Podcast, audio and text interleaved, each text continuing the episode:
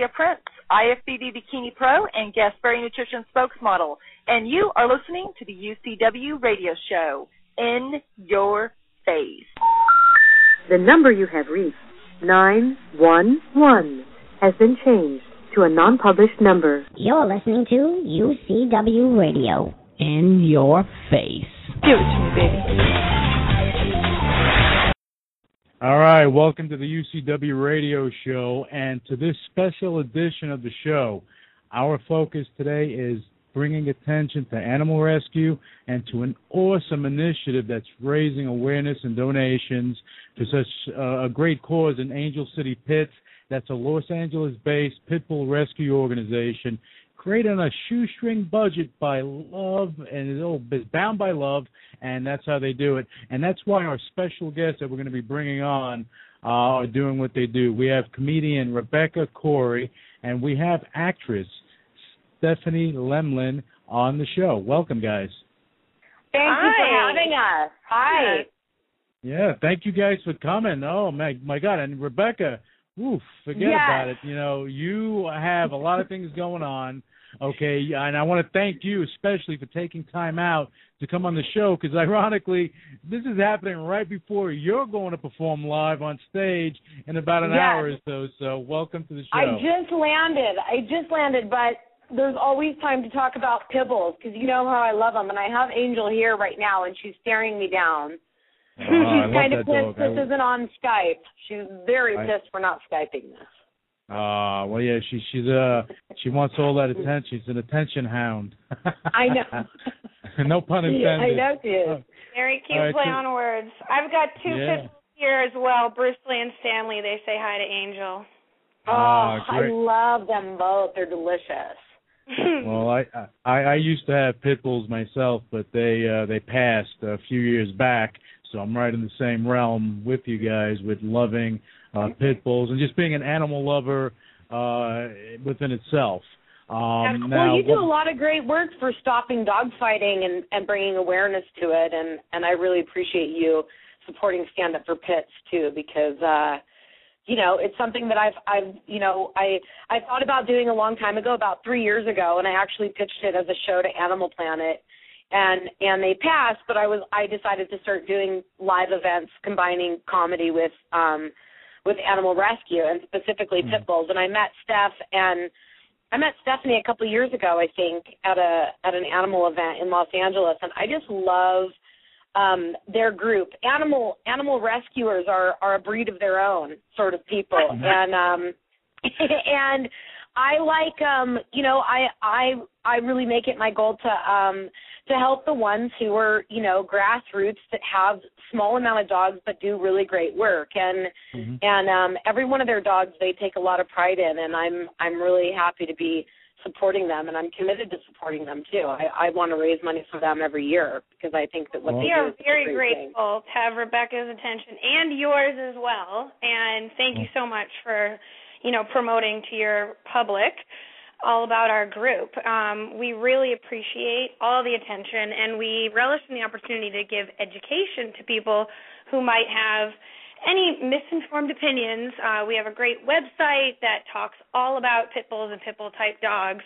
And like you guys, we're animal lovers in general and pit bulls are just one type of dog out there, but we absolutely love them the most, and we want to mm-hmm. meet them and see them as individuals and who they are, and not discriminate. Well, I have to correct you on one thing. I have to correct you on one thing, Steph. Okay, What's you don't that? have to. You don't have to thank me. I have to thank you for doing what you do because what you I mean you you don't have to do this. You don't have to go out and try to you know rescue these pit bulls. You don't have to. No one has to do it. Same way Michael Vick didn't have to go and do that to these dogs. And that's another Aw. story within itself. Okay, but you do this because I know that Angel City Pits, as I said earlier, is, is bound by love. You you do it because you have a passion, a love. Rebecca does what she needs to do to help you guys because she has that same passion and love, and you know, and that's what we're doing here. So what we're gonna do, we're gonna, you guys gonna let our listeners know what's going on with Angel City Pits, what's going on with the event, and let let's tackle some some misconceptions uh, as it relates to pit bulls. And I, I really want to know about the the rescue portion of what you guys do. Sure. And I would like to Go ahead, say Steph. you Tell them brought up about Angel City. Tell them about Angel City.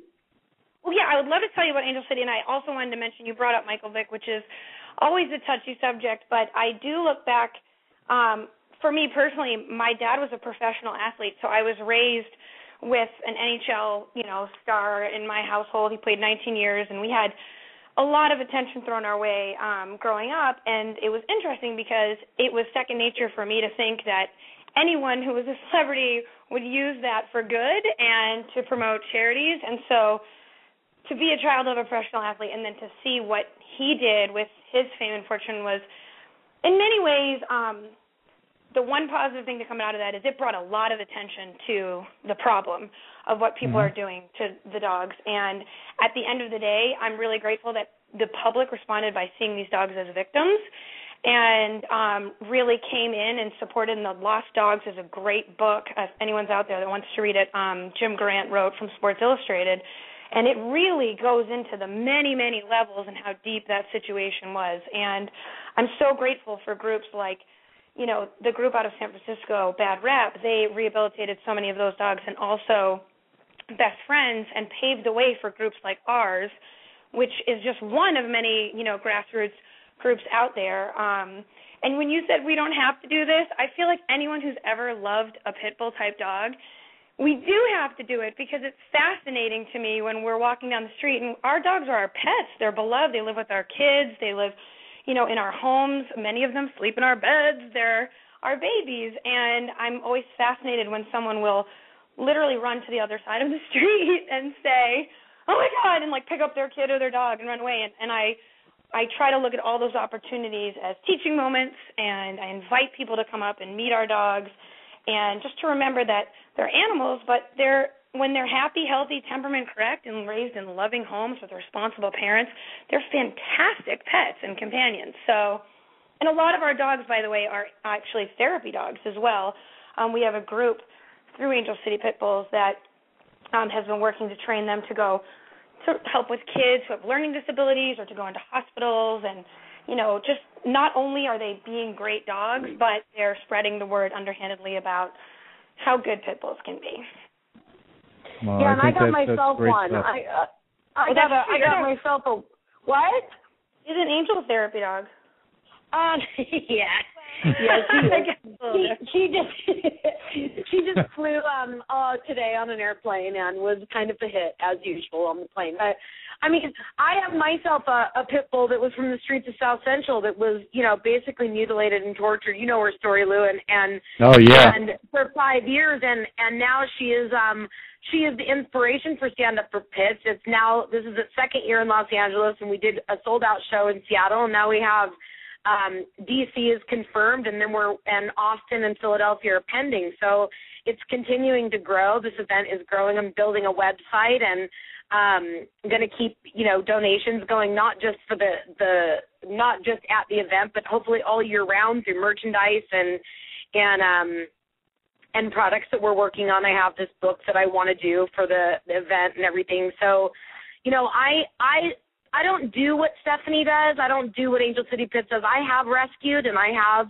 went to people's doors and confronted them and taken their dogs and you know or bought their dogs or threatened to whatever and um and have placed them in whatever but i'm i don't really have the means for doing that you know i don't have a big area where i can board and train and do all the work that these rescues do so what i like to do and what i'm committed to doing is raising awareness on a social level um as well as uh raising money because i just find that that's so important that's so important what's that it's just so important what you do and that's so helpful overall Well, I think it's a it's a nice feeling to be able to, you know, it is a ton of work, but at the end of it all, to be able to go, wow, that night was really worth it, and it, a lot a lot of good can come from all that work for one night. It's pretty awesome. So it's definitely worth it. But I'm I I come at it from like a social standpoint. I think that like, in my opinion, I know I've spoke to you about this before, Lou, too. That you know I just feel like that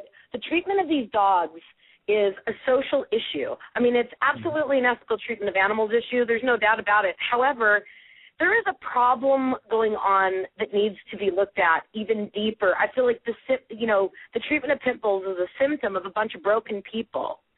And I feel like the, the only way that, that there is going to truly be a change, there's two ways. One is spaying and neutering, period, and the other one is education. Now, I'm I have uh I get really angry about the mistreatment of these dogs and when people are running and acting like acting a fool and and have absolutely no intention of learning about this dog and just judging and whatever. But that's not going to solve anything. I think that like these people just don't know and a lot of them have been raised in families where they're not taught to treat animals with respect. Maybe they right. haven't been treated with respect. Maybe they're broken. Maybe they've been abused. And as a result, they're doing this to, to the animals. And Perpetuate. it always comes back. I, you know, I, I always go back to like parenting. Like, where are the parents of the inner city children in South Central Los Angeles that are lighting pit bulls on fire? Where are those parents, and what has happened to those children? Well, they're, they're probably I mean, they, they, they, they, you know, you if you can hurt an animal, you can hurt an mm-hmm. animal. I mean, that trickles down to you hurting a child, a woman, the elderly. That's what I'm saying. And, and where does it stop? It doesn't stop. It's no. you know, and that's and, and then people look at pit bulls, okay? And the reality is, I don't care what type of animal. You can mistreat a lizard, and you can make it vicious if you want it to be. Okay, because yeah. as long as they can be trained to be such a thing, like you can train a Chihuahua to be good or just be mean. Okay, it all depends on on the environment, and and that's a big thing. That's why when people you know they get they get scared when they see a pit bull, you know they're saying, well, how how are they trained? But then again, it can be it can be any dog that that's uh, trained the wrong way. Yeah, yeah I think people exactly. need to use common sense when it comes to animals, and like everything in life, I think not to judge a book by its cover. And what what's scary about these judgments, unfortunately, is that they turn into laws, and that's where it gets a little hairy.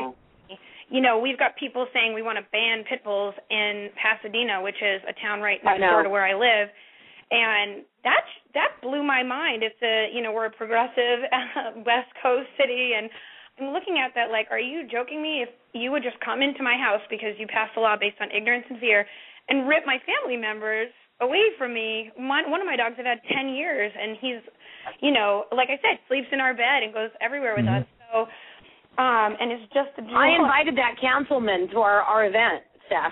Right, and that's and exactly, and I have his name and number. If I I don't know if we should put it up there, but I did ask all of my friends and family to write letters in, and and again, we try very hard not to confront them and not to make it, you know, if, if we can, hostile, but instead invite them to meet the dogs mm-hmm. and make it 3D for them and show them, you know, like how they can be great pets and how, you know, what a happy dog looks like and a healthy dog and you know, instead attacking the problem where it starts, which is like you said with spaying and neutering and in the cities mm-hmm. and areas where um high abuse happens and mistreatment. Yes. And that by the way, does extend to many different breeds of dogs, but unfortunately, there is a bit of a a sad a status like symbol about doing this to this type of dog. It's a it's a myth that's kind of grown way too big with people like Michael Vick and whatnot, bringing that kind of attention, and so that makes it just that much worse for this particular type of mm-hmm. dog. They are, you know,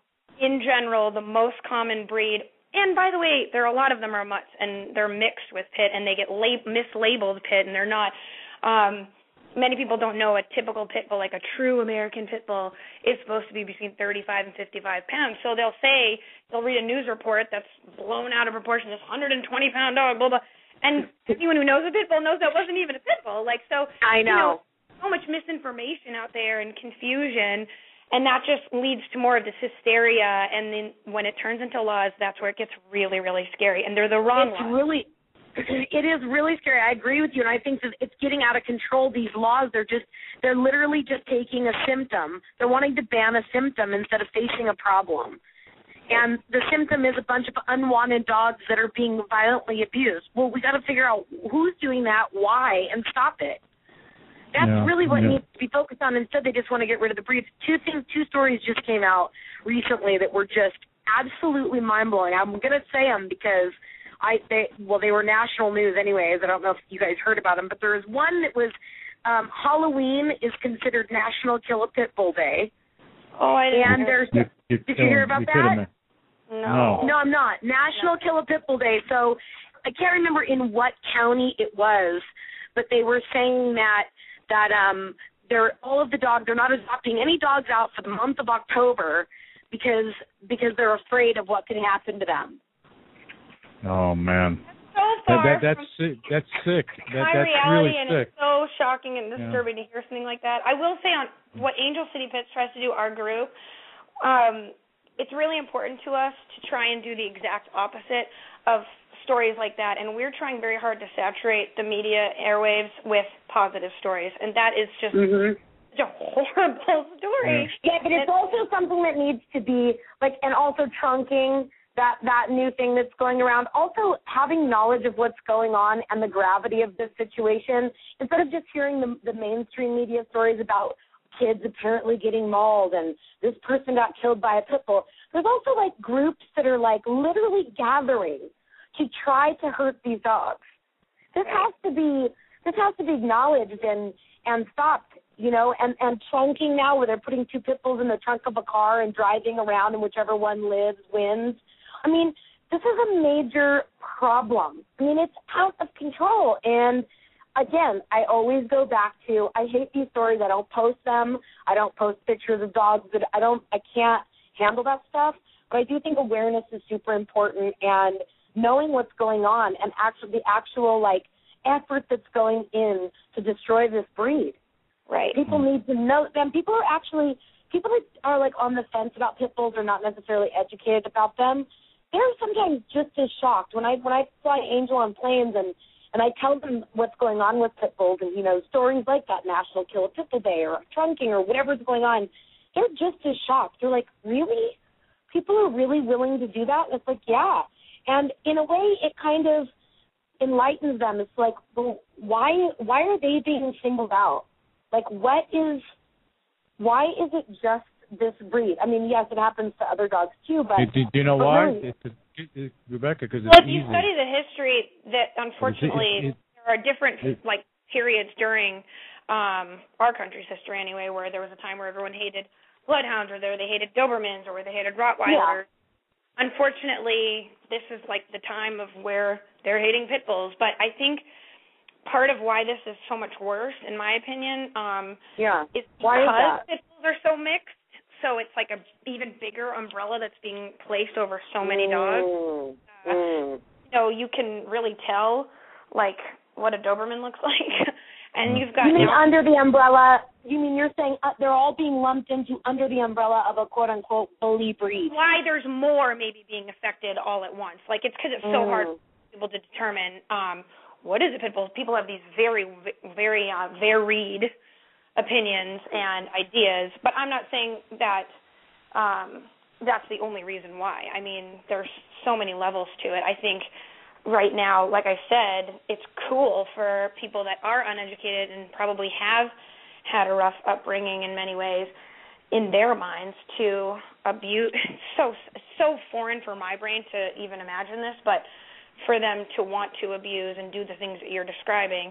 And then you have the other side of the coin which is the good people out there that are so afraid that they're willing to just let them die and get rid of them and not see them as victims like what I was saying before. Mhm.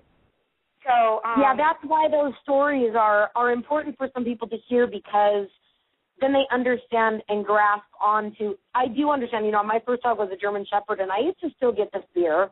You know, people would go, "Oh, that's a, you know, I had her for eleven and a half years, and people were were very scared of her. I got her, you know, twenty years ago, and I dealt with it. But this is a completely different level. It's like what you were saying, Steph. It's like when they see you with a pit bull walking down the street, they bolt, they run, they move, they like. It is like this visceral sometimes, you know, I walk through airports. I travel with Angel. I've been traveling with her for four and a half years. We've been all over the country, everywhere, in all different states, southern states, East Coast, West Coast, and people have crazy visceral reactions to pit bulls. It, which is why Rebecca's really funny to watch in person at her shows because like all good comedians she takes these really intense horrible things and turns them into hilarious stories on stage which we appreciate because sometimes you need to bring a little brevity to the situation because it is so awful on, on some levels but I do tell people when they adopt a dog from us very often well a lot of us do but it's it is funny when you adopt a pit bull type dog. Um I don't find when you're walking your dog that people are indifferent. They I've actually had people run across the street towards my dog just to be like, "Oh my Oh, yeah. god, I have a pit. They're the best dogs. They're so, you know, misunderstand. Yes. They want to like pet my dog, and then you have the opposite reaction. But people aren't Yes. indifferent about it. No, it's black and white, and that's why the Yeah. ones are the ones that we need to reach. You know, some like how um presidents are trying to reach the people that are on the on the fence. We need to reach the people who aren't necessarily educated and let them know both sides. Let them know about the dogs and meet them, and also hear about how they're being victimized, and say, you know, we got to stop this. Don't just stand And by. And that's why. I love inviting everybody to stand up for pits because lots of people that come to stand up for pits are not pit.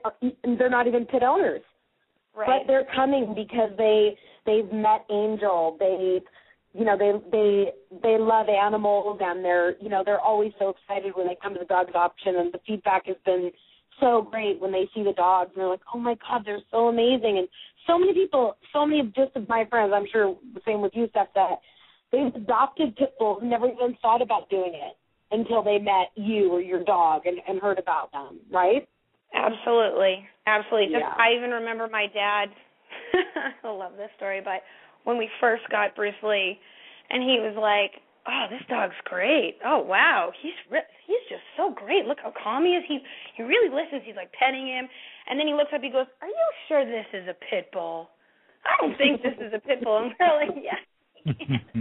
But like suddenly you love the dog and you want to change what it is. But now he's, you know, converted and understands. And it's not converted. It's more about educated, I guess, would be. And I'm not it. saying pit bull type dogs are for everyone. You know, I believe everyone's an individual. I have no problem with someone who wants to own a different type of dog. I just, I would never presume to go into someone else's house and tell them about their dog and why they shouldn't have it and why they shouldn't do this and try to ban it. And I'm just shocked No, that but that's a that's a good point that you're bringing up, though. Like you're saying, because pit bulls are hyper, smart.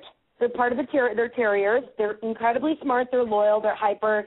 They're strong-willed, and they love hard and they play hard. And you've got to be a responsible owner. There's no Yeah, I question mean, about it. You can't just some are not some are not hybrid although we have some really mellow dogs too. Again i think you know what we get our dogs like um so angel city pit bulls gets we go into the shelters here in los angeles of which there are many. There's city shelters there are county shelters and there's humane societies here and everybody's full to the gra- to the brim with dogs unfortunately. We have a huge overpopulation of pets here and um and you know, we look specifically for pits, and it's not hard to find these type dogs. And we do evaluations on them, and we do like a 45 minute usually type evaluation, um, just to really get an idea of their personality and their temperament. And it helps us obviously to know what foster home that they'll be best placed in. Our dogs don't go to a facility or a boarding um place. I mean, sometimes they might if the foster parent's out of town or something or they need socialization,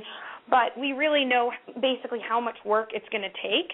And unfortunately, there's so many dogs that we can off, often just find A plus temperament dogs, but we meet a lot that are really mellow. And granted there a lot of them are mixed with different things and and we meet some that are really active and amazing agility champs. I mean we've got all types. So we encourage people when they're looking to adopt a dog to go to adoptions to go to shelters to really meet the animals and also to really think about what they want in their life. Do they want a hiking partner? Do they want you know a cuddle bug i will say with with pits the one general common trait um and this is what I love about them. They are really childlike and they want to be around you all the time. They're not that independent dog that wants to sit outside by itself all day, you know? And this is what I love about them. They're really emotional and sensitive and they want to be with you. But yeah, their energy levels shift from dog to dog. But Angel City Pits doesn't just take only um adopt like you guys take dogs that need work and are troubled and stuff, we do. right? And we have them for Yeah. a much longer time. Um Yep. you know, like my little man Disney, Disney we've had for like ten months at this point. But um, you know, and then we have had Nemo for two years. I mean, I'm now I'm just talking about random dogs that you don't know, but on our website we feature all of them. They're on Facebook and Twitter, and we like try to include everyone in their stories because it is it's all part of the the ups and downs of rescue. And then we have dogs that we have for like two minutes and they're adopted, and then you know some we have for a long time. So it all depends, Yeah. and we're always very grateful when a family comes to us and they want that story. They want the journey. They want to be a part of rehabilitating and working with the dog. I wish there were more people out there, but like that. But um, and if they are out there and they haven't found their dog yet, please do go to our website and contact us. Of course. Yeah, or if you're in Los Angeles, come to the event. And the show is hosted by Kaley Cuoco um, from Oh, The Big was Bang Theory, who is to speak and has absolutely amazing. Ever. What's Yeah. that? Well, let's, Oh, sorry, we're all talking at once. Um, we're, Steve, we're all talking. It's like House a party Steve. line. We have a party line here. Yeah. we have a party line on it. Well, I just wanted to let me just throw out the names really quick. Kaley Cuoco, um, I got to do the first stand up for Pits in LA last year because they had a little bit of fallout, and um, she turns out huge, huge pit lover, advocate, and um, and uh said to me after the show, you know, I I will do whatever it takes to help you, you know, if you want to keep doing this event. And I said that's so awesome. And so um I contacted her manager again this year and she was like, I'm absolutely excited to do it and we'll do it. And then I got um Brody Stevens, Eddie Pepitone, and Rob Delaney are also on the show and they are absolutely hilarious. And um they're gonna be there and then um Monica Hoover from Rescue Cards is going to be there too, taking pictures and also doing um, the red carpet. And uh, it's just really exciting, and the feedback's been amazing, and ticket sales are pretty good. We still need there's still tickets uh, available though, so people need to get on it. And then there's a dog adoption from four to seven. What? Um, beforehand, Yep. right next door, which is a great opportunity to come and silent auction items. And then after an event like that, you just go into this awesome theater and watch people and, and laugh. I mean, it's like such a great night. I know. Oh, and there is beer. Yeah. Huh. Right. There's, Hey, there's beer. Rebecca, do you, you you're gonna have Angel in the kissing booth, right? yes, actually, that's correct. They're Angel City is building um, uh, a kissing booth for Angel, and it's going to be Kiss an Angel for a dollar. And if she gets tired, you know, because kissing takes a lot of energy, there's plenty of other dogs that are willing to give kisses for a buck. And then um, Angel will make her debut at the end of the the show. And we have a, a signed harmonica from Alanis Morissette and a uh, signed a little special gift from Fiona Apple that are going to be raffled off um, at the end of the night. And then Angel makes her debut and tries to eat everyone's nachos. and and then I and I do and I, I do urge any of the listeners uh, that are in LA, even if you're not in LA, if you can get to it, but if you're in LA, go to go to see the show, stand up the pits, go there, show your support. If you're an animal lover, just go out there because uh, Yeah. you know Rebecca Corry, she's doing something great. Angel City Pits, they're doing something amazing because they're not they don't have a shelter. They're actually going out there and Yep. rescuing these animals from place to place to place to place. And Steph, I wanted to ask you something. Okay. Yeah. Now, I mean, you guys are rescuing the uh, the pit bulls um, from from the shelters, you know, and and you know if you don't rescue them, they're going to put them to sleep. So you're doing a fantastic thing. Now you have people that go to pet shops and so on and so forth, and and they they go and they buy uh, little puppies, and a lot of these puppies are from puppy mills, and that's something I'm going to cover in the next segment. But you know, it's it's a lot better to actually go through an organization like yours to to get your your next pet. Would you agree with that? Yeah, actually, I'd like to just um, say say three things to what you just said. The first is, while we say rescue, um, you say we were rescuing from the shelters. I always feel kind of sad about that wording because, and I I get where it comes from, but the shelters are full of these wonderful employees that put up with really what I consider some of the hardest job in in the world. I mean, especially if you're an animal lover, and many of the people that work there they love animals. That's why they got involved. And it's not like anyone there wants to put these animals to sleep. It's horrible. I think Oh, you know we're rescuing them from the situation that they're in, which is really funded by us, the taxpayers, and us and anyone in our in our cities that decides to turn a blind eye and not care about these issues. Um, which you know, I feel like we'd have just as many stray dogs and cats on the streets as some third world countries because we just don't see them. They're just rounded up and pulled into a, a back room and, you know, euthanized. And so just to keep in mind that this is a problem that we've created, like we, the citizens, with irresponsibility. And then, you know, now there's these shelters are overwhelmed. I mean, they might have 200 slots and they have 384 dogs on, you know, especially like holidays such as July 4th or when there's fireworks dogs get out, you know, that's when the most animals are put to sleep every year, and people don't know that. And so what happens is they have to make room, and the dogs that are not adopted very often, oh, because of a lot of stereotypes and whatnot, may be pit bulls. So they are often on the first um, of the dogs to be used. So it it kind of it all kind of trickles and everything works together. And Yeah. when the shelter workers have great pit bulls and they they start to stress out, they really know their Is, dogs is, there and they don't is, want is, is that is that Bruce Lee? Is, is that Bruce Lee? oh making that Is noise. That, yeah. no, am no, I it's going in Angel. now? That's Angel. It's okay, I'm here. Angel. Oh, We're in the okay. hotel, and Hey, Angel, hey, hey, Angel, yeah. She's a troublemaker. She's definitely a troublemaker. I know her. Um, but yeah, It reminds me when uh, little kids don't want their mom on the phone. I know, but it's like so. At the end of the day, the the shelter groups will get stressed out, and they'll, you know, they'll put out the word to all the rescue groups, and that's when we try to put out the word to our people, like, can you take another foster dog? Can you take this, etc. And we'll go in and take who we can. And there's so many other groups that like best friends for instance that I love that you know have taken so many dogs out of the shelters as well. But at the end of the day, you're right. There's a huge problem with people not going straight to the shelter to adopt dogs. Or if they want to go to a rescue group what we have that's kind of neat is that our dogs aren't coming from a uh, kennel or a cage. They're coming from foster homes. So we really know them. Like if you adopted a dog that has been living with me for 5 months I can tell you everything about that dog. I can tell you what Right. he's afraid of what he likes to eat Well, if he has allergies like you know for instance some That's dogs the eat that's the positive. Of A lot of people are like, well, I just want to go to the pound, but I don't know what I'm going to get, and it's kind of like you don't. That's why you should go to groups like Angel City Pits and, and Right, if you're really not in your aware. area. That's right. Yeah. That- And then the last thing with the with the buying of dogs, I don't find that um that there's a lot of puppy mills making pit bulls gratefully. However, the sad truth is there's a lot of backyard breeders doing it and Oh. um So many.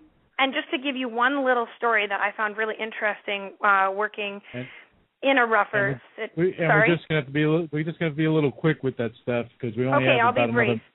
Okay. Um, and I so also this before one before breeder you tell it, Steph, wait, before you tell it really quick, um, I do want you to tell people before we go what Angel City Pits needs most right now, whether it be fosters or donations or both, or and what and how people can do that. But go ahead. Well, okay, so quickly, quickly, quickly. Um, no, Yeah. I just found it interesting. This one person who was a backyard breeder uh, basically uh, told me that he was breeding. Um, he had a litter of puppies, and there were only two blue pit bulls in the puppies, and then the rest were all mixed colors. So he he kept the brother and the sister because he really wanted blue puppies, and then he bred them. And that was just fascinating to me to hear because he knew nothing about genetics.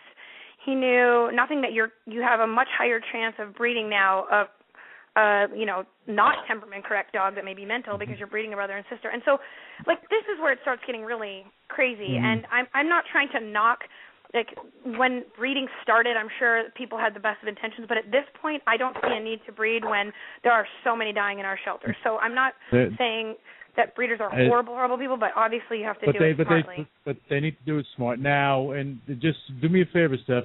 Just uh, give out the website give out your Yeah. twitter so our listeners can reach out to you guys because we have to go to break Awesome. Well, thank you everyone for listening. And obviously, if you have any questions or you want to learn more, or you want to help spread the good word, we're at Angel Pits, P-I-T-S dot org, and we're also um, at Angel City Pits on Twitter. I'm at Steffi Lems on Twitter, and I will help anyone who's having any issues getting on there or finding it. And then um, we have a Facebook page, which is Angel City Pit Bulls. We are on actually a couple episodes of you know Shorty Rossi show on Animal Planet. Like we've got a lot of different things, and we're going to be at Stand Up for Pits, which is on Rebecca's page as well. So we really appreciate it. And what we need the most, I would Yeah. say, donations are helpful, absolutely, always if you can't, you know, come out in person. But we really need foster families. We need people to join our efforts. And um, if you can't donate money and you can't foster, then you can share our page. And even if you aren't in LA and you're listening right now, I'm sure you have a friend, a cousin, or someone you know that lives in LA. You can send them the link. You can tell them about our event. So, you know, Okay. just Great, and they spread can also find me and at at and the the- Rebecca Corry, and then At and the I can Rebecca also Corry leave you on the channel. Twitter. Yeah. Yeah, Yeah. at, the, at the the Rebecca Corry uh, on Twitter. The Rebecca Go to Corry Rebecca on Twitter. Rebecca RebeccaCorry.com. Find out about Stand Up for Pits. If you're in LA, November fourth, go down there. Go support uh, a great cause, great event. And uh, guys, thank you for coming on the show. And we're gonna Thank have you, you back on on the future. Uh, Rebecca, have Yes. uh, have a great time tonight. You're going on stage in a half hour. Enjoy, and thank you again. Thank, Thank you you, so much. Okay. Take Thank care. you. You're listening Bye. to UCW Radio. In your face. I like their size, I love their texture. their shape, feel. They complete me. Big, small, it doesn't matter. Yes, I like boobies. Love boobies. Yes, I love boobies. Yes, I love boobies. I love boobs.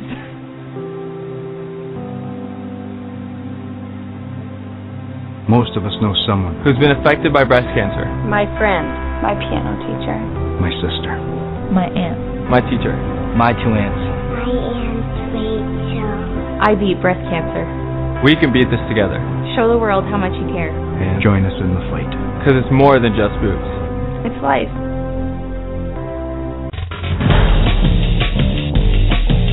It's my great honor to present Cheng Guang With this Human Rights Award. Ladies and gentlemen, Chen Guangcheng. I have not been officially trained in the law, but one doesn't need to go to a special school to understand justice. Hello? No one with a conscience can stand by when innocent people are bullied and beaten till they bleed. That's why those called barefoot lawyers got our hands on law books and passed them battered from use, from person to person. We studied the rules so we could play by them, even while Chinese authorities ignore them.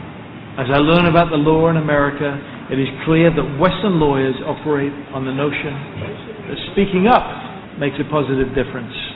As you say here, the squeaky wheel gets the grease. Despite all that he inherited, President Obama did not repair our economy. He did not save Medicare and Social Security. He did not tame the spending and borrowing. He did not reach across the aisle to bring us together. Nor did he stand up to China's trade practices or deliver on his promise to remake our relations with the Muslim world, where anti American extremism is on the rise. What he inherited wasn't the only problem. What he did with what he inherited made the problem worse. In just four short years, he borrowed $6 trillion nearly, adding almost as much debt held by the public as all prior American presidents combined. Today, we received, by the way, the latest round of discouraging economic news. Last quarter, our economy grew at just 2%. After the stimulus was passed, the White House promised that the economy would now be growing at 4.3%, over twice as fast. Slow economic growth means slow job growth and declining take home pay. That's what four years of President Obama's policies have produced. Dogs Last Chance, also known as Last Chance for Animals, conducts undercover investigations into the nation's most notorious dog dealers and puppy mills.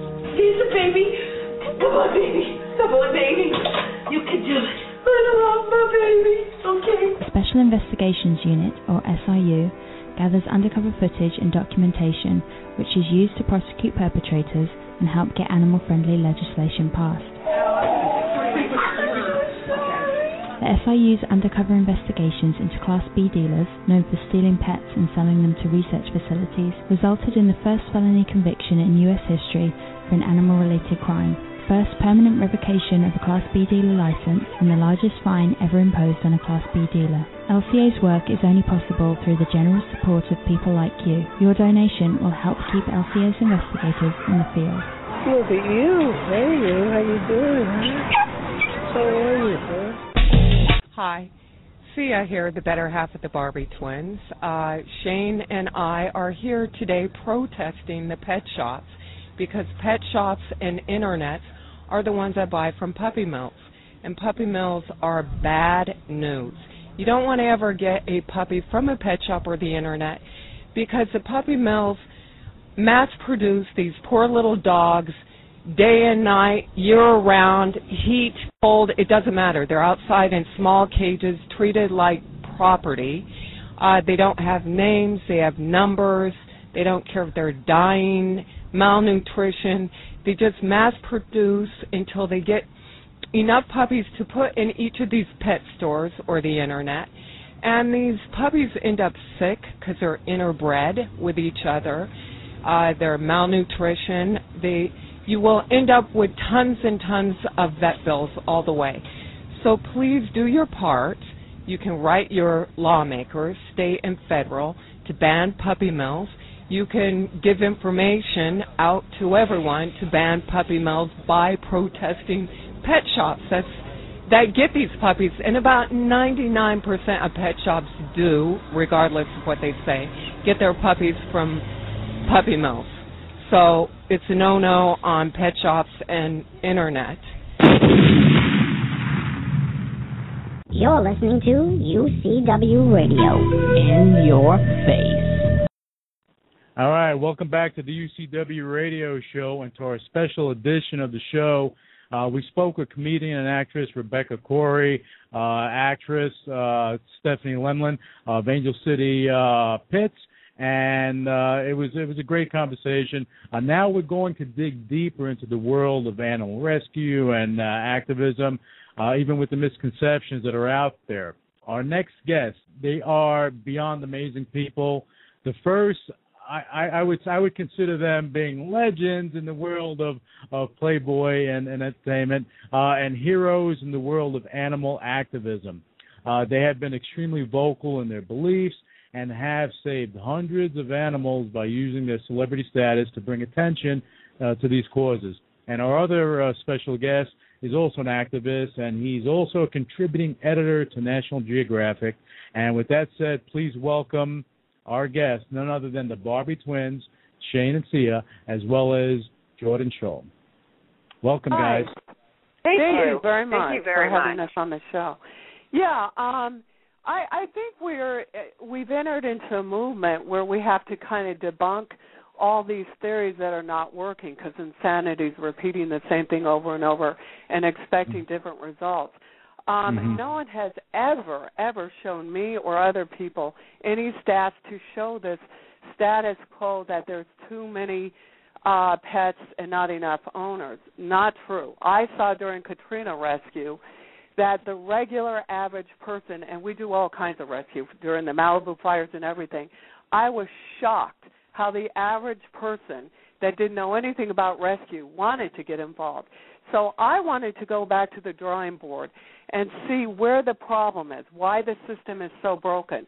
Why can we say that we're killing so much in pet overpopulation, yet at the other instance we say that there's a booming business of puppy mills and breeders? I mean, it, that doesn't match. I mean, someone here is is is is not coming up with the right numbers. The the truth is is just like with the horses. Um, the more we kill, the bigger the window for breeders and puppy mills. So we got to stop the killing. And I don't like to use the word to put to sleep. That's ridiculous. We are killing them in the shelters, and people need to go to the bump group to see that. But unlike most people, I believe that people, I've seen it myself during Katrina rescue and Malibu fires and all that, have a heart. We saw it during the Luka Magnotta uh, kitten killer. Everybody wanted the average. I would never underestimate the average person that wants to help. I even had Good a Samaritan. Holocaust. Yeah, a Holocaust survivor that was scared to death of German shepherds because of what he went through. He was a survivor, and uh, but he wanted to help out with the animals during Katrina. And I just thought that was so outrageous how everybody wants to help, but there's a huge gap between the people who want to help and rescuers, God bless them, but they're in this trance, like in a broken record, where they have, you know, they're dictated by this too many uh, pets and not enough, and this obligation of literally putting their principle of the right to an animal to live behind and condoning death. I don't. I embrace life. I came into this movement as a rescuer, as an animal rights person, and I believe, just like with people, that in pop in countries where they're overpopulated and um where they're sick, we don't kill people. We don't certainly need to not kill dogs and cats. We need to take that off the table and not make it an option because it will be amazing how creative we are. Now, one thing I will go back to is I don't I will make a bet because that woman seems so sweet that rescues pits that she is Mhm. in a far different world than people who work at the shelter. I can Who, never. who, who? Who are you talking about? The last person that was on the radio, that was uh, Oh, Stephanie I'm sorry. for Okay. uh that was on the radio who did um pit bulls which i i love her for because they have such a bad stigma as an ex horse trainer and an ex uh dog trainer we've learned with herd animals to never go by the breed it gives you a clue of what Breed they've done a specific legislation, BSL. yeah, b- uh, BSL, a breed specific legisla- legislation. Legislation. We're doing a documentary about Lennox, and the whole symbolic message that people keep losing is not that we're fighting for the underdog that pit bulls hated. It's that we do- shouldn't judge any species by a specific uh breed or race. It's like judging a human being by It's being discrimination. it certainly Right. is. It's like it's like calling someone, you know, eh, by by their race rather than the a human species. An animal is a pack animal. They become exactly what you want. The breed will give you a clue to what they were bred for. But bottom line, every dog has a potential of being the best dog. I mean, they're phenomenal. If they can sniff out cancer, then we should never underestimate their potential. And they are the product of what we make them. Now, the problem about Americans is that we anthropomorphize them. And this is a word everybody should learn. We humanize them. We think dogs want to be humans, and they don't. And it's not just the dressing up. We give them words like they're they have anxiety, they have this. They we give them a personality. When a dog wants to be a dog, they respond to hierarchy. They want to they Well, want to they're be just they're they're pack followers. They're pack That's it. followers. They do not want to be a leader. They make manic, reluctant leaders. So when you are not giving structure, boundaries, and limitations to these animals, they become manic and and they give so. But people don't say that they didn't rehabilitate the dog. They give them a name like, oh, this dog is nervous. This dog. No, dogs are not people. They don't have. I mean, some will have you know a little bit in a pack of nine dogs there will be a little bit more of an alpha dog but mostly we should be the alpha dog and you know be the pack leader so that the animal relaxes put the ears back relaxes Yeah, the but eyes the bottom line here that we want to get to the point is that dogs are pack followers and people are pack leaders. There's no such thing as a bad dog. There's only yeah, a there bad isn't. pack leader. It's, it's another lame excuse to kill, and it's you know, and that when we were growing up, it was Dobermans. It will always there will always but be we're some the only country that is killing like we are, and yet we spend more money on animal rescue and animal charities than anyone else. So we literally are profiting off the business of killing. So mm-hmm. until we can go back to the drawing board, I hold the killers responsible. And what is that? Government shelters.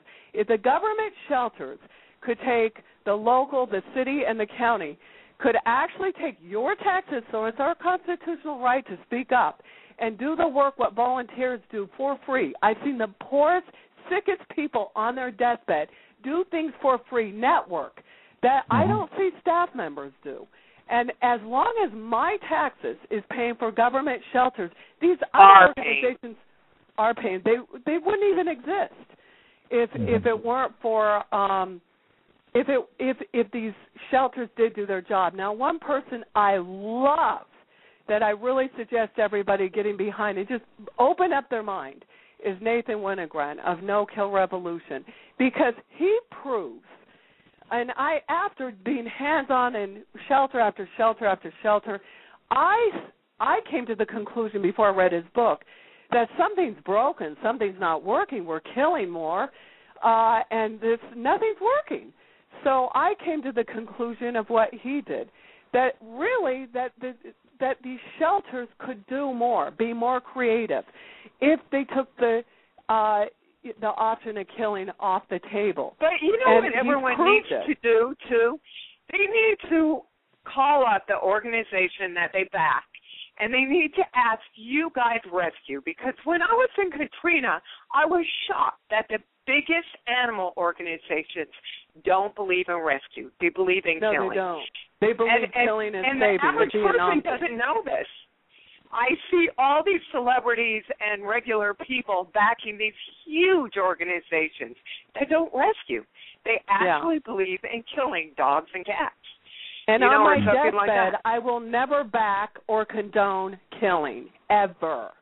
There is never a reason to kill an animal. I think there should be hospice, rehabilitation. 80% of dogs are returned because of rehabilitation. So let's get the city to pay for dog trainers. Okay, I want to 80% move of Wait, wait. Oh, Eighty let's percent of shelter killings are cats. Let's do TNR. Try, so Mm-hmm. going back to the puppy mills, they wouldn't even exist, just like horse breeders, if we got people to the shelters. Because you know what? People's ego love to rescue.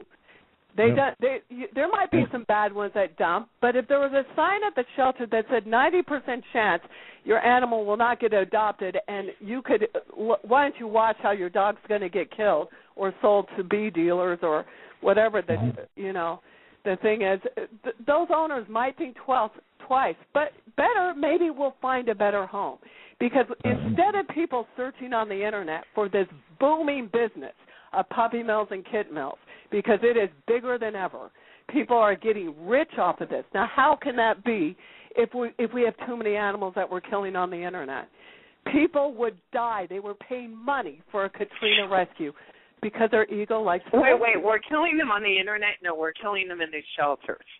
Yes, we are. So, yeah, you said we the internet. certainly are. The the biggest killer of animals, unfortunately, to me, is the government. The government mm-hmm. uses its taxes to kill shelter pets, and we can demand, with our constitutional right, as long as we're paying cat taxes, to turn no kill.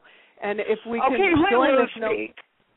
Let Lou speak. Uh, okay, take no, no, no, I- I- let Lou speak. Yeah, but you, you know, you know the thing is, I mean, I, I enjoy the conversation because you're giving a lot of information, and that's that's what you guys came on the show for to give the information. I know, uh, you know, uh, C and I was speaking earlier. You know, when I had Chris DeRose on the show, you know, with Last Chance for I Animals. love him. He started it. Yeah, yeah, he, he's a sweetheart, you know, Brooklyn boy. And when when I had him on the show, him and I were, you know, going over a lot of stuff about how he was raised and how he grew up, and when he went to L.A., what he saw, and then what he actually was doing. And you know, he even got arrested for what he was doing. And I mean, he held true to to his beliefs.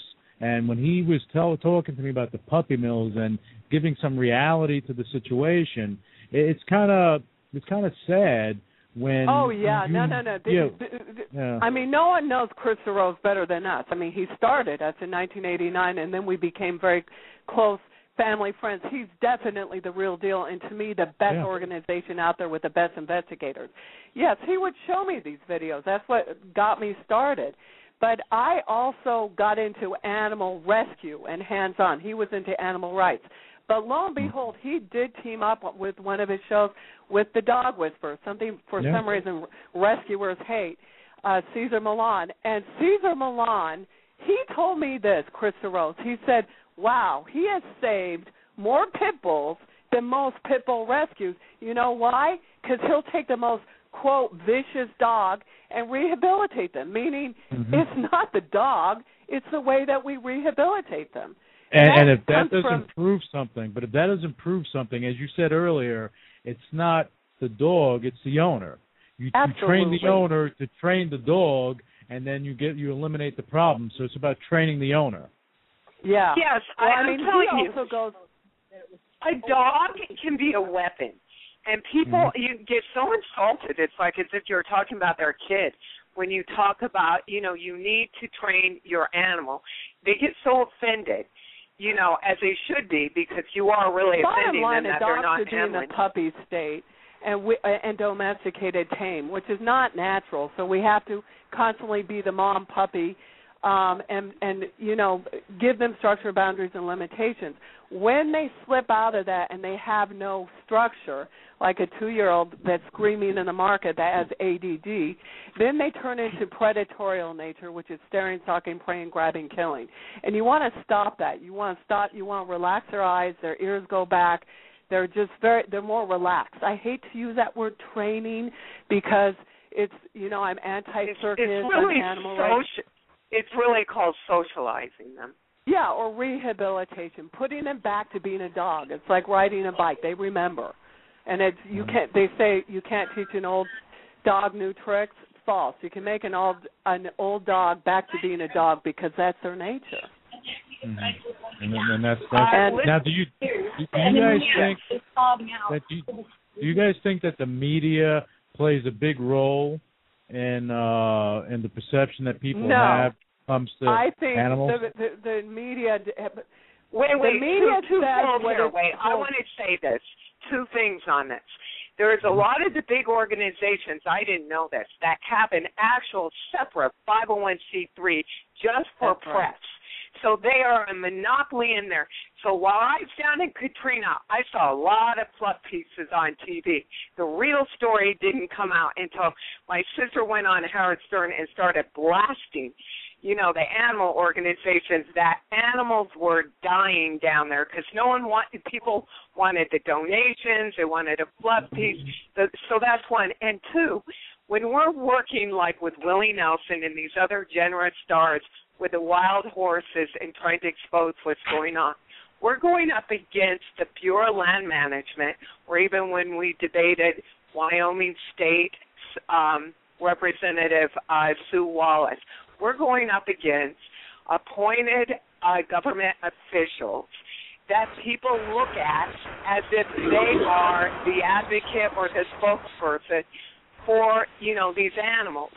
When they have an agenda they're actually merging with you know the big big government is merging with big business and Bureau becoming a Land monopoly Management is a federal agency that is government. It is government that actually sides with cattlemen or foreign businesses to make a profit off of your taxes for an overseas uh, for an overseas profit that doesn't So benefit Lou, the U.S. what, Lou, what's interesting about this is that when we're doing the media, for some Mhm. odd reason, we're getting censored on the truth, and they look at the Bureau of Land Management, for instance, as the spokesperson for unbiased truth, at which it Mhm. is not. They've got an agenda. They were, you know, created originally to eradicate the horses, and they're under this myth that they're protecting and trying to, you know, gather the horses for adoption when they have an ulterior motive. That's not the case. So you it's know, a cloak and whatsoever. dagger. Also with the mm-hmm. wolves. Well, it's a cloak and dagger situation. They, they'll show you what you what they want you to see, but they're doing something else behind the scenes. Well, yeah, but it's as my sister said because there is business going on. But it, it, we can keep it simple here, and that is especially because it's election year. These poor people doing petitions, representatives throw them out. That's such a waste. Get on the phone, faxes, go to your local townhouse meetings, talk to your representative. Don't look for animal lovers. Look for hoary politicians that want your vote and want to hear what you want. Because just 20 calls to D.C. or your representative represents a lot to um, per day. Let's say to a representative that may be pro horse slaughter and then maybe you know change. Or maybe they they want to have a reputation of having a no kill shelter and be the first in that city. Like in in Austin they have you know Nathan worked with this guy Ryan Clinton on Pets Alive um in Austin. And it, it there's proof that a shelter can turn no kill and it's it's wonderful Made to history. stuff like that. It made history. But we can, since it's election year, we can put this out there. As long as taxes is pay are is our paying uh, government, you know, uh, Our grammar sucks. So ahead. okay, what, whatever. As long as taxes are being is paying uh, out, you can know that is your constitutional right to say no because that's that's what government has, you know, that to say no. And the biggest killer of animals is to me the government because right now they're killing wolves to help the cattlemen. The rich cattlemen can take care of themselves. For profit, we'll never see. And so even if you hate wolves, shelter pets, and uh horses, Horses. I would just be saying, you know, I don't want my taxes paying for this. And so, you know, just tell the representatives what you want. It's very easy. You just call the White House switchboard and start dictating what you want or go to your local townhouse meetings and talk to your local and yeah, federal people are under the people are under the impression that Obama gave more work and jobs. That's what I keep seeing on Twitter. Um, when he lifted the uh, ban on horse slaughter by allowing USDA to make inspections with our tax dollars, well, what's happening? We don't see any of the profit. We just No. pay for those inspections. So well, it here doesn't we matter go if you like. U.S. The agricultural department, as long as government have their hands in it, they are hiding behind business. And I, you mm-hmm. know, as a bleeding heart liberal, I'm kind of changing my mind here when it comes to animals, and I want to stay independent, or we Wait call a ourselves. minute, you're bleeding heart hardly. No, I know. I well, the thing is, is that I am a Green Tea Party. I want government to stay out of my unless they're paying for my animal charities. They've done such a horrible job, and every time they subsidize some type of, we saw this with Solyndra, uh, some type of green job, they just they're it doesn't work. It's better to just have uh charities from free enterprise, you know, and just let me pay for my own charities and you know, just let my taxes go to beliefs that I want. And I as long as I'm paying taxes, I don't want them to kill an endangered species. Do you know right now they are taxes is actually allowing uh ranchers to gas the dens of p- baby wolves in Montana, Idaho, that area to save the uh, uh cattlemen's uh cows. And so they're already endangered. So they're breaking that law of endangered species to help those guys who are already wealthy with our money. And so people should be outraged on this. So I think there just needs to be restructure of and we can do it ourselves of first of all taking accountability. Stop blaming other people. Let's start taking accountability ourselves and not be blaming victims and say how awful people are. No, we're all in this together and we can make a change. Let's change the system. Let's get different policies going because we're doing the same thing over and over. Let's talk to our representatives. It's election year. They want to hear what we want. We can even create laws, you know, protest, do whatever we want because these guys want to get voted. They want to have an image. You know, we don't have to the the reality is is that you know whether someone is for or against the uh I'm, I'm going to call it the extermination because that's what it is. That's what they're doing. The extermination of these animals, you know, these wild animals. Whether they're for it or against it, you know, why would anyone want their tax dollars to go for it? And you can take exactly. And that- can I tell you something? But but those First tax all, dollars can go for education, can go for something else that's positive. Well, uh, let me killing animals is not not so much of a positive thing in my eyes. No, but let me tell you how it first started. Henry Bergh in 1866 came over here, a, very wealthy Russian, and saw a horse get beat, so he made the SPCA.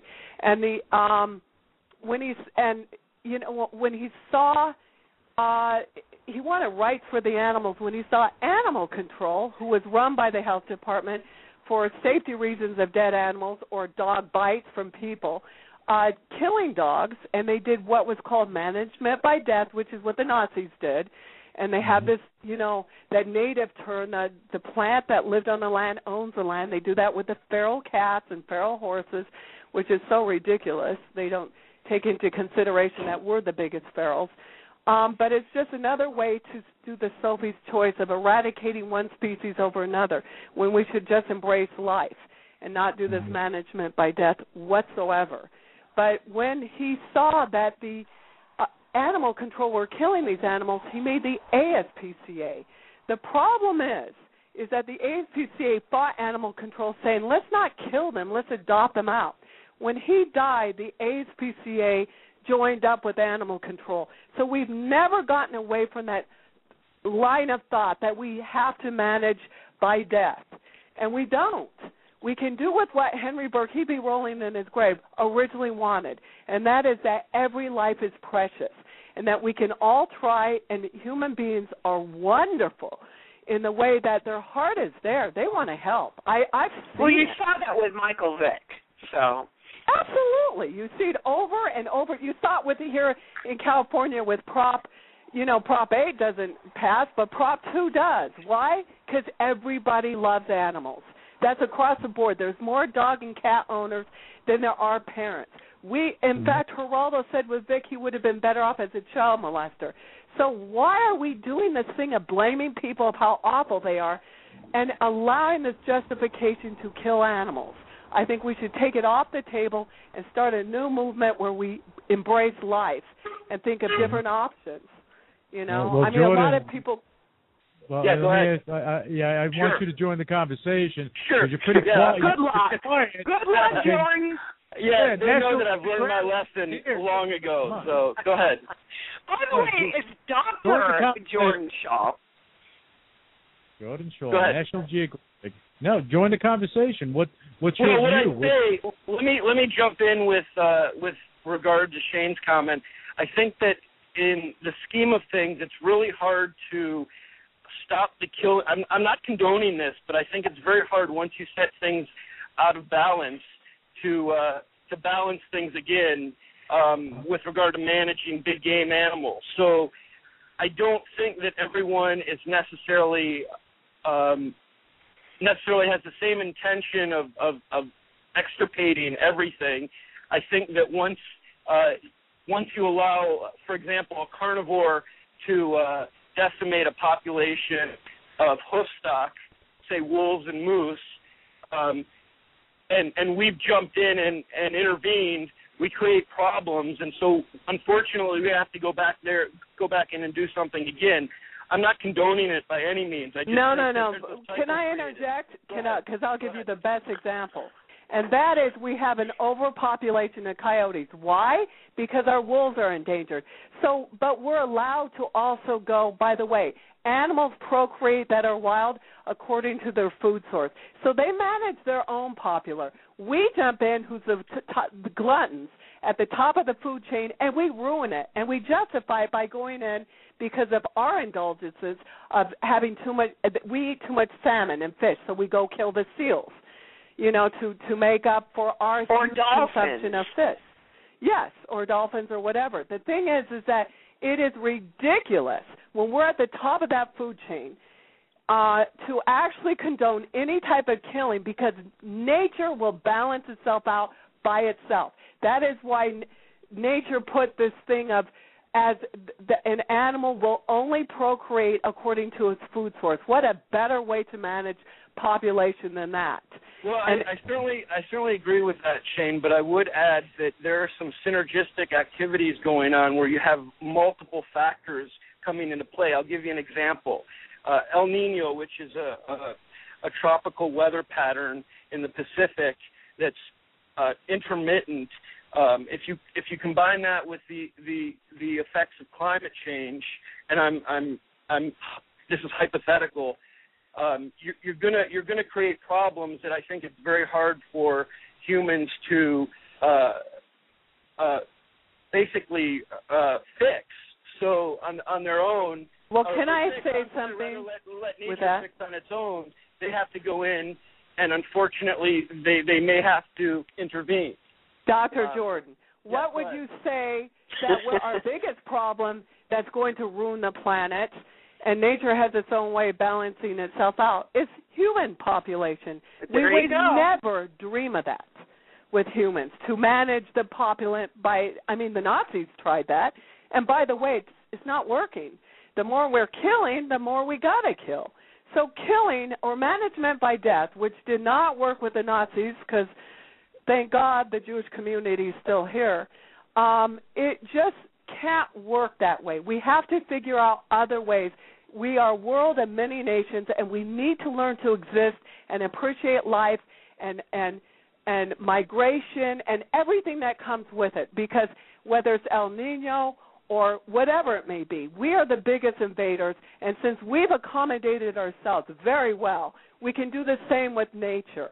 And just look at each other from every species as a world without imperializing them, as a world and many nations that need to learn to coexist with each other and not picking one species over another to to to uh, you know like it's Sophie's choice No, to uh, have gosh, when when we're looking at other species and saying, "Wow, they're overpopulated," that's like an obese person looking at someone that's ten pounds overweight, saying, "You're really fat," you know, or something. And by the way, when people talk about pet overpopulation, if only 2%, for instance, in Los Angeles, if 2% of the population went out to get a shelter pet, there would be no pets in the shelter. Yeah, really. So no how one's can ever that be- given me the real numbers except to prove that there's no pet overpopulation.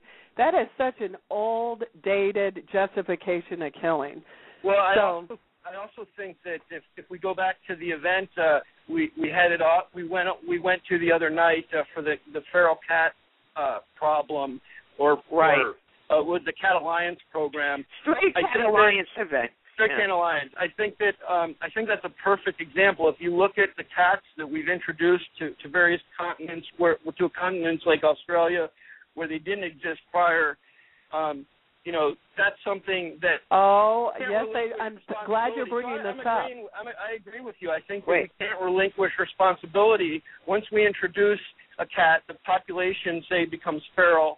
Um, then uh, we we need to go in and do. We, we need we need to to handle the situation. And I think yes, that it's inappropriate to just exterminate and extirpate uh, population. Absolutely, Well, but even- people are forgetting It that. doesn't work.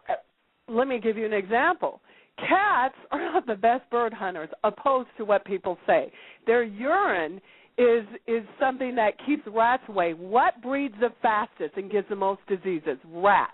They have actually saved us, and every time we demonize cats, it doesn't matter where in the world. We have gotten the worst plagues that almost killed out human species. And by the way, when you demonize cats, you've also gotten rid of guess what? Tree rats, which can wipe out species of birds. So where this fallacy is that they're the worst for No, birds, you didn't get horrible. rid of them. What happens is that you imbalance it, and the tree rats become overpopulated. There's you nothing get wrong rid with of the trap, cats. neuter, and return. That is the Well, I- most humane, successful way of bringing down the number. Yes. I I, th- I think since I think since the the, the beginning of uh, of time, um, I'll even go to the history of the United States. From the time that the settlers came here, you know, they were building, building and and ripping down trees and building and growing and forcing certain species to relocate. So it comes to a point like right now in Florida, uh, the alligator alley that they're building so much over there now. The gators are going on people's property. It's Okay, called and the- migration, and I'm glad Yeah. you brought that up.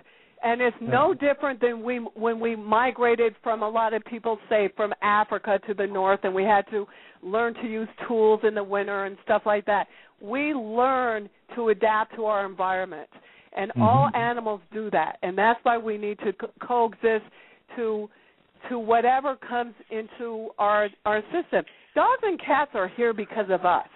So it's not our Mhm. responsibility to kill them. It's our responsibility to trap, neuter, return them. That's that's Well, when, a, a when, good thing to when do. When an alligator or a mountain lion is in your backyard, I want to tell that person yeah. their backyard as well. And it's Yeah. it, it's something that we we got to realize. what? Thirty years, this planet will not even have any food sources. We are going to have to be cannibalists to eat each other. And by the way, I want to start a new thing where you donate a body. So for for those who think that pet food is is it, it it does seem like a paradox here. You kill farm animals for a pet, and so a lot of people don't believe in that. Although they're cannibal, you know, cannibalist. I Car- think that we should- carnivore, carnivore. yeah, carnivores. We should be able to um we should be able to donate our body back to the planet since we're at the food, top of the food chain. But the biggest problem here is overpopulation. That's wow, going to eat up now our that does sound like a bleeding heart liberal. Yeah, that that that's that's No, some I do serious believe stuff. in saying there. that Woo! people- and and and Sheena's opinions aren't necessarily Shane's opinions. Okay, go ahead. Just because you look well, like I am anti big government because of all the they are the number one killers of wolves, horses, and shelter pets. But I we are starting what's called the green tea um, diploradicals, which is a a, a, party that is for the real 99 percenters, and that's the environment and the animals. There's no government there. I want government. I don't trust them out of my life. Um, basically, so that I am able to, you know, stick up for animals. Now they have laws that you can't even protest for the animals because they'll call you an animal terrorist. And I want to be able to spend my money not on killing animals with taxes, but on charities that that will help. Best friends, by the way. Wait, you want to spend money? You said that backwards. You don't I want to want spend money to killing.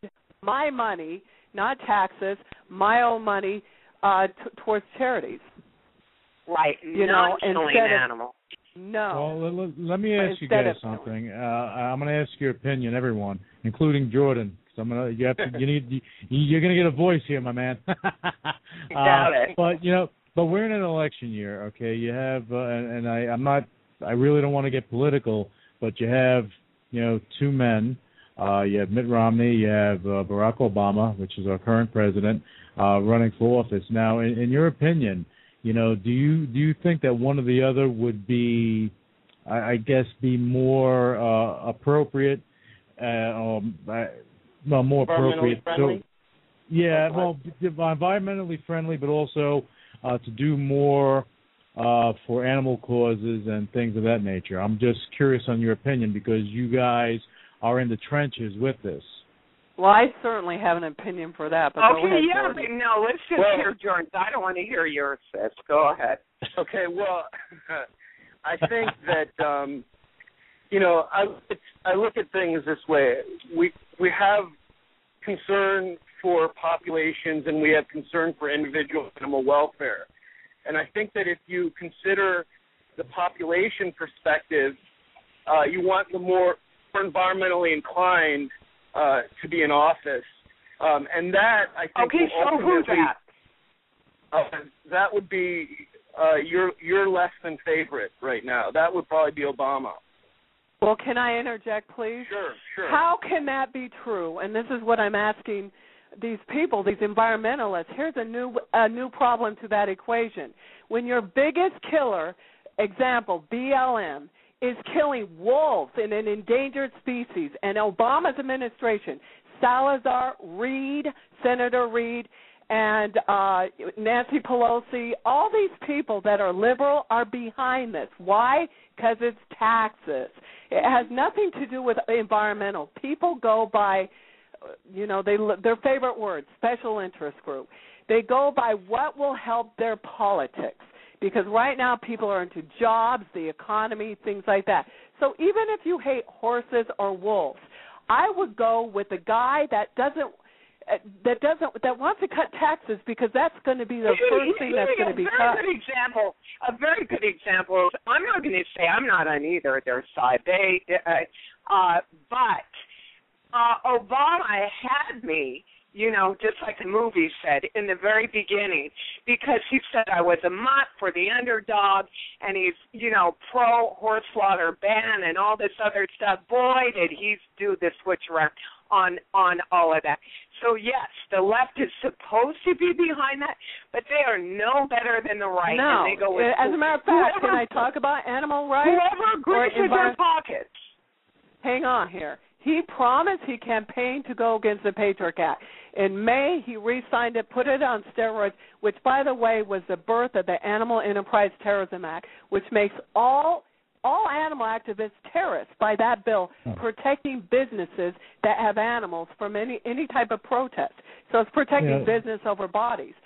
So Yeah. he not only did that, he added the National Defense Authorization Act. That gives us a bill of the Ag-Gag bill. All these bills that don't allow not only us for us to not protect the animals, but not to protect the food inspection. But can I can I can I ask you a question? You know, because uh, again, when I'm going to go back to, you know, when I had Chris Rose on the show, when because I know when he He's phenomenal. uh, we when love they, him. Yeah, he, he's he's great, and but I know when he got arrested, and we were talking about it. I they were knew him gonna, back then. they- yeah, they were, but they were they were passing a law to if you interfered with uh, a pet owner's uh, store or something like that, that you can get arrested and you can be uh charged with yeah, terrorism. that's it. Okay, now but That's now my Animal question. but- but- Enterprise but- Terrorist Act.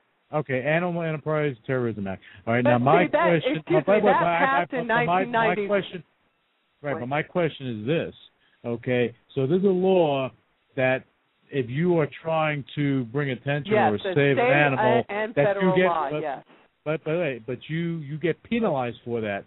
But what about the people that are actually doing bad things to these animals? You know, Doesn't matter. happens. They are by Yeah, law. but- but they're under. happens. By the But way, they have happens. no rights because Right, the but they- USDA, another lovely department, does not allow them to be just uh commodities for that business. So they have no rights. You have no right to protect it. And you're interfering if you what Oprah did with the mad cow disease by the AETA which was uh done in 1996, she would be called a uh, domestic terrorists of the United States on top of KKK bombers and U- Unabombers. That is ridiculous. That- that's And insanity. That's insanity. It was know, lovely Dianne Feinstein that introduced that bill. Well, you know, you know what's funny, and, I, and I'll say this real quick. Uh, I remember one day I was I had the TV on and Family Guy was on, and there was th- this. I don't watch it usually. It was just on TV. I love that. And and then you had uh, the dog. I don't know what the dog's name. Brian. He I yeah, that. Brian. Brian. He ran over another dog. He was freaking out. He said, "I kill someone, kill someone." He was freaking out, and all of a sudden he Was went to someone and said, thing? but he said he said, "Oh, they." He said, "I murdered somebody." So, oh my God, you know, you, you're gonna get arrested, this and that. He said, "Who'd you murder?" I said, "Oh, I murdered the the dog." He said, "Ah, don't worry about it. You'll be okay. There's no law against that." You know, I mean, the reality is that there's not enough protection for the animals. Okay. There uh, not But that- you know what I'm finding out, which is really sad, is that it seems like wherever there's a problem, there's a business. That people Mm-hmm. want to continue, and a lot of people. Hey, listen, about I went through this with the Luka Magnotta case, so the kitten killer Yeah. turned cannibal murder. No one heard me, no one cared, no one helped me. You know, I was alone with a bunch of anonymous kids on Facebook, and Rescue Inc. did step up, you know, and give a reward day one. And even Last Chance for Animals verified that the video of this was guy real when the others said it was fake and old. suffocating the the kittens, where all the other organizations said that they let, were let, fake let me and old. let me let me just let me just say something. I'm gonna interrupt you for a second. You mentioned Okay. Rescue Inc., Last Chance for Animals, Rescue Inc. Let me just say this: two great organizations. I've met them both. Uh, Rescue they're Inc. Great guys there. You know, Chris The only Rose one and that Last Chance for Animals. Great. Yeah, Wait. and then I, I just wanted to throw that in there. Okay. Okay, Okay. great. Yeah, I know. Well, But I I'm was, so I proud of my sister because we were actually lobbying for a bill, ironically, uh, against violence of animals on the internet, November 2010, HR 5566. And guess who was fighting for us? Crush The- video. It's you know Yeah, the for Crush, Crush video video. bills. ACLU was they were fighting us to say it's a First Amendment. They did not they wanted violence on there. They didn't care. Um so we again we had no big huge uh bulldozer corporation behind us helping us finance press or anything to, for these voices of these animals that were cruelly um you know tortured on videos for entertainment. So we really try to get that going but I was a video came to my sister, and I'm so proud of her. It was uh, with- December 2010. yes, and Yeah. it, 2010. go ahead, Go ahead. It was called A Boy and Two Kittens, and it was about this boy that was suffocating these kittens very sadistically with a vacuum and a plastic bag. And hundreds of people came towards me, what can we do? You know, and everything. So I went to all the animal organizations, all of them, and surprisingly, they said, no, we already saw that. They're old, they're fake. Rescue Inc. was the only one day one that right away put up a reward twenty five hundred that went to five thousand and started an investigation. And then there was was a facebook group created by this military guy ryan boyle. And he created the most important secret facebook group called youthful individuals and there's 26 of us uh, people that specialized in finding this kitten killer and so it was January 11th where we finally it was a process of going through, you know, dissecting each picture, everything about this boy and the kittens, and there was three videos of him killing kittens with a snake and drowning the other. But um when we finally found his name, uh, my one of my jobs, like in the beginning, I took it to Dina Stapleton, the Examiner, for the reward, and that helped drive the tips into the Facebook group, where um, useful individuals found the name. We found the name Luka Magnotta, and I went to negotiation is over January 11th, and it was breaking news that this guy was the kitten killer, and he went. That was the first time he ever sought a lawyer. You know, with anything, um, he panicked when he saw that. And uh but with authorities it was really frustrating because he was in Canada and even my friends down here were friends with the FBI and the district attorney and the LAPD threat management, everyone. And uh, we even had a plan with Rescue Inc. It was their idea to lure Luka Magnotta, who was a porn, a wannabe porn guy, to lure him down here to Hollywood because it would have been easier to arrest him, you know, than there in Canada. It wasn't much that we can do, although, you know, we did contact um you know, authorities that we knew up there. My sister's husband is Ken Wahl, the actor from Wise Guy, and Mm-hmm. he shot much a Wise Guy up in Canada, and he played Mm-hmm. an FBI agent. So a lot of the law enforcement, both here and in Canada, are big fans. So we got a lot of favors, you know, and contacts and connections and everything. But it took literally Scotland Yard saying after he was killing all these kittens. Uh, where are the huge international animal organizations that know how to catch this guy that's going, ha ha, try to catch me? I mean, the guy was so brazen, he knew that he just wasn't going to get caught until the rest of them got on it. But it was a little bit late, you know. Lots more animals getting killed, and then a person in the most horrific way that you can imagine. But Well, um, unfortunately, yeah, it was sad.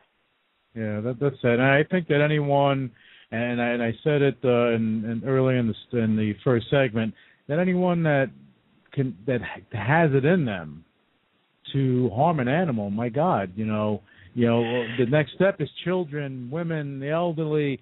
You know, it doesn't stop. It's a pattern. But You know, you what? look at- See, I really objectively looked at this, Lou, because while I was Yes. doing this, you have people that feel like you, and then I heard a lot, they're only kittens, especially cats. And by the way, violence is about control. It's not about the violence. So the least controlled animal is a cat. That's why they're the most tortured and killed. But we got to take animals out of the equation. And just like a lot of killers like like to start fires, it's not about mm-hmm. fires and it's not about animals. It's about profiling them as addicts that have a thirst for violent crimes that always escalate into dangerous uh, criminal behavior, They're like serial freaks. killing, etc. Yeah. Yes, they're control freaks that have a thirst for controlling something live, and so that's I what had they an say. idea. I had an idea of registering them like child molesters or pedophiles, you know, or sex offenders, because this way the public can work with authorities, you know, instead of being vigilantes off on their own, or the authorities that are way over, you know, with you know real murders and everything. So we can keep a watchful eye on anyone Well- that starts abusing animals, as knowing it will escalate. Well, well, I'll tell you this much: that to do something like that, you know, I think that the authorities or, or the government, uh, they have to pass some sort of law where they can, you know, people can actually get arrested for abusing animals. You know, once you do that, that that basically it opens up the door for a lot of things that uh, can transpire. Okay, uh, with you know, I mean, they have an app for for seeing where child molesters are okay, where they can do that for uh for animal abusers. So hopefully, you know, something happens to make that happen. fine. I mean, uh, Kitty helped with this case with this little kitten that was glued on the highway, in um, I think it was And- Minnesota. hmm But you, Um, know, yeah, what, I- it what, was- I- what, what, I, what I have to, what I what, Oh, what I'm have sorry, to do right ahead. now because no, we're gonna we're running out of time. All right, what Oh, I want to do, and I, I I would love to go into everything, but we're gonna run out of time.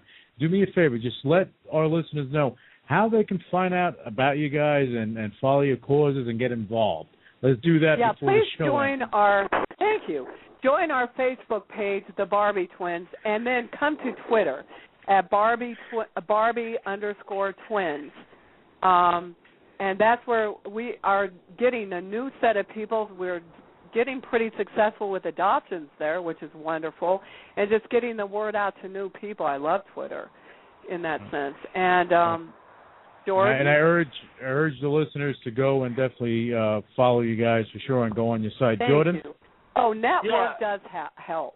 Yeah, I would uh, say that you're welcome to join me on my Facebook page, Jordan Carlton Schaul, um, and then also uh, you can uh, look up the webpage uh, Wildlife SOS, which is the organization that I'm currently involved with, and they're based out of India and do work with companion animals and wildlife, and they're Okay. probably actually the largest rescue center in South Asia. Okay, guys, thank you for coming on the show. We've run out of Thank time, you. and we'll was- have Thank you back on. Thank you. Thank you. Initiating shutdown sequence. You're listening to UCW Radio in your face. What is your major malfunction? So let it be written. So let it be done. Ladies and gentlemen, my mother thanks you, my father thanks you, my sister thanks you, and I thank you.